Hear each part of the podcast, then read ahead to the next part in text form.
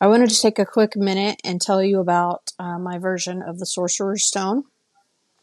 Um, I just did a blog post about it because uh, my wonderful cleaning lady is here today. She's like my blessed magical minion who sweeps through the house and um, leaves it just absolutely wonderful.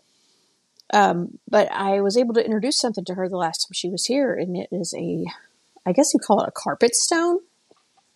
It's like a fur remover, and uh, it's an ugly little thing, but it really works well on your couch or any kind of upholstery or in your car to remove pet hair.